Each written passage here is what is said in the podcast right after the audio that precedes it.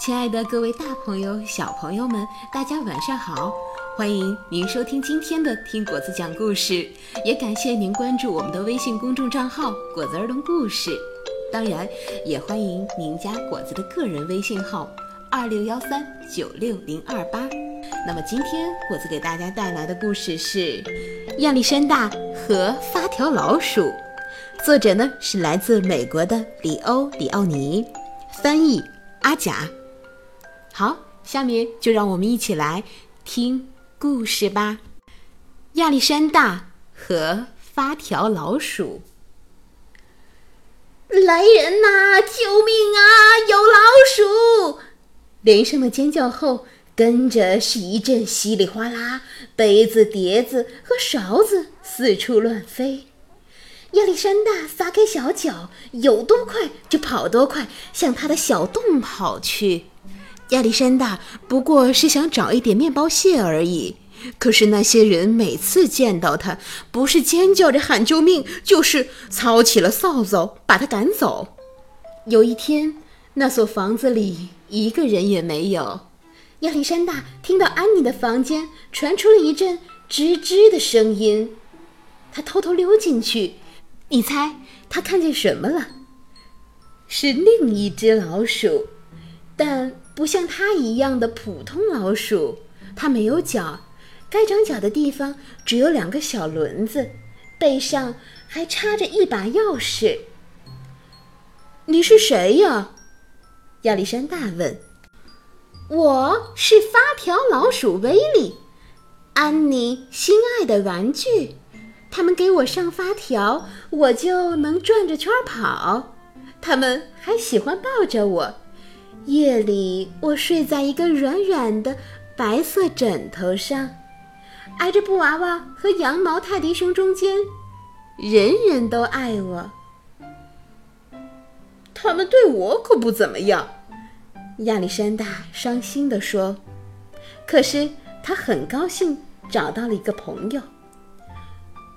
我们去厨房吧，找一些面包屑来，他说。哦，我去不了，威利说。他们给我上上发条，我才能动。可是我不在乎，人人都爱我。亚历山大也开始喜欢上了威利，他一有机会就去看威利。他给威利讲自己的历险故事，如何躲过打来的拖布、飞来的碟子，还有老鼠夹子。威利跟他聊玩具企鹅、羊毛泰迪熊，聊得最多的还是安妮。两个好朋友在一起度过了许多快乐的时光。可是，当亚历山大独自躲进那黑暗的藏身之处时，他一想起威利，就是又羡慕又嫉妒。哎，他叹气道。为什么我不能做一只发条老鼠，像威利那样被人抱着，被人爱？有一天，威利说起了一个奇怪的故事。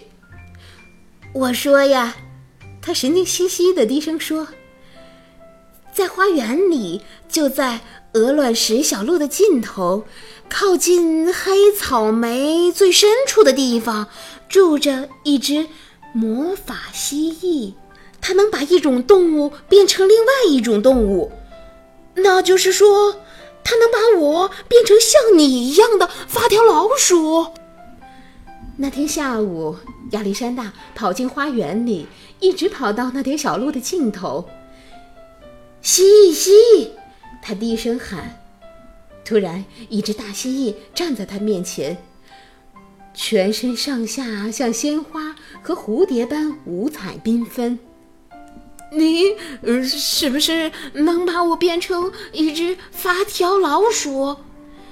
亚历山大用颤抖的声音问道。月圆之夜，带一颗紫色的鹅卵石给我。蜥蜴说。一天接着一天。亚历山大在花园里寻找紫色的鹅卵石，他怎么也找不到。他能找到黄色、蓝色和绿色的鹅卵石，可是连一颗小小的紫色鹅卵石也找不到。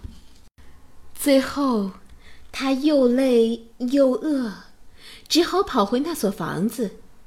在储藏室的角落，他看见一个箱子，里面装满了旧玩具。在那儿，就在积木和破旧的布娃娃中间，还有威力。这是怎么回事？亚历山大惊讶地问。威利告诉他一个伤心的故事。原来，安妮过生日了，在生日晚会上，每个人都带来了一件礼物。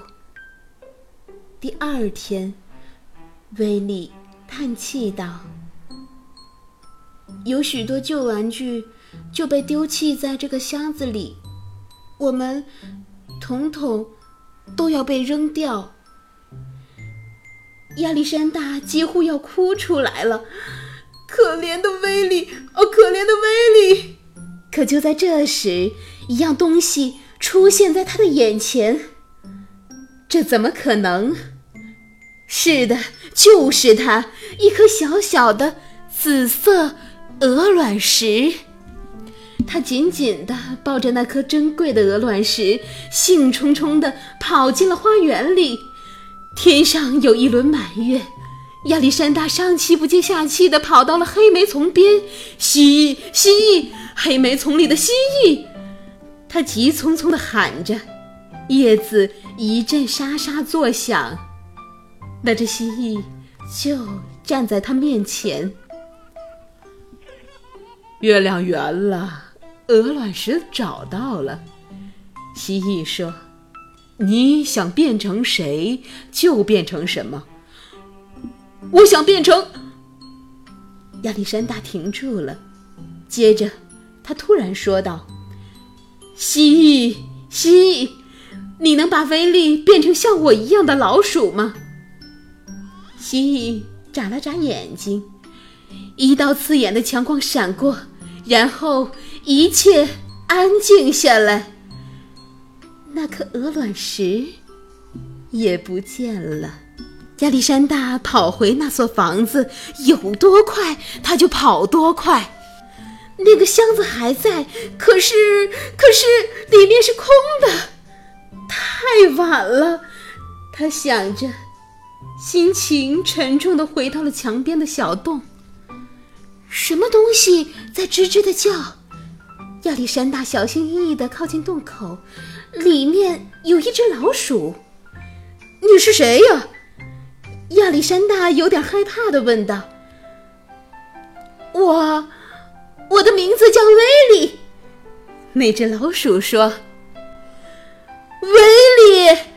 亚历山大大叫起来：“那、那、那、那只蜥蜴，那只蜥蜴做到了！”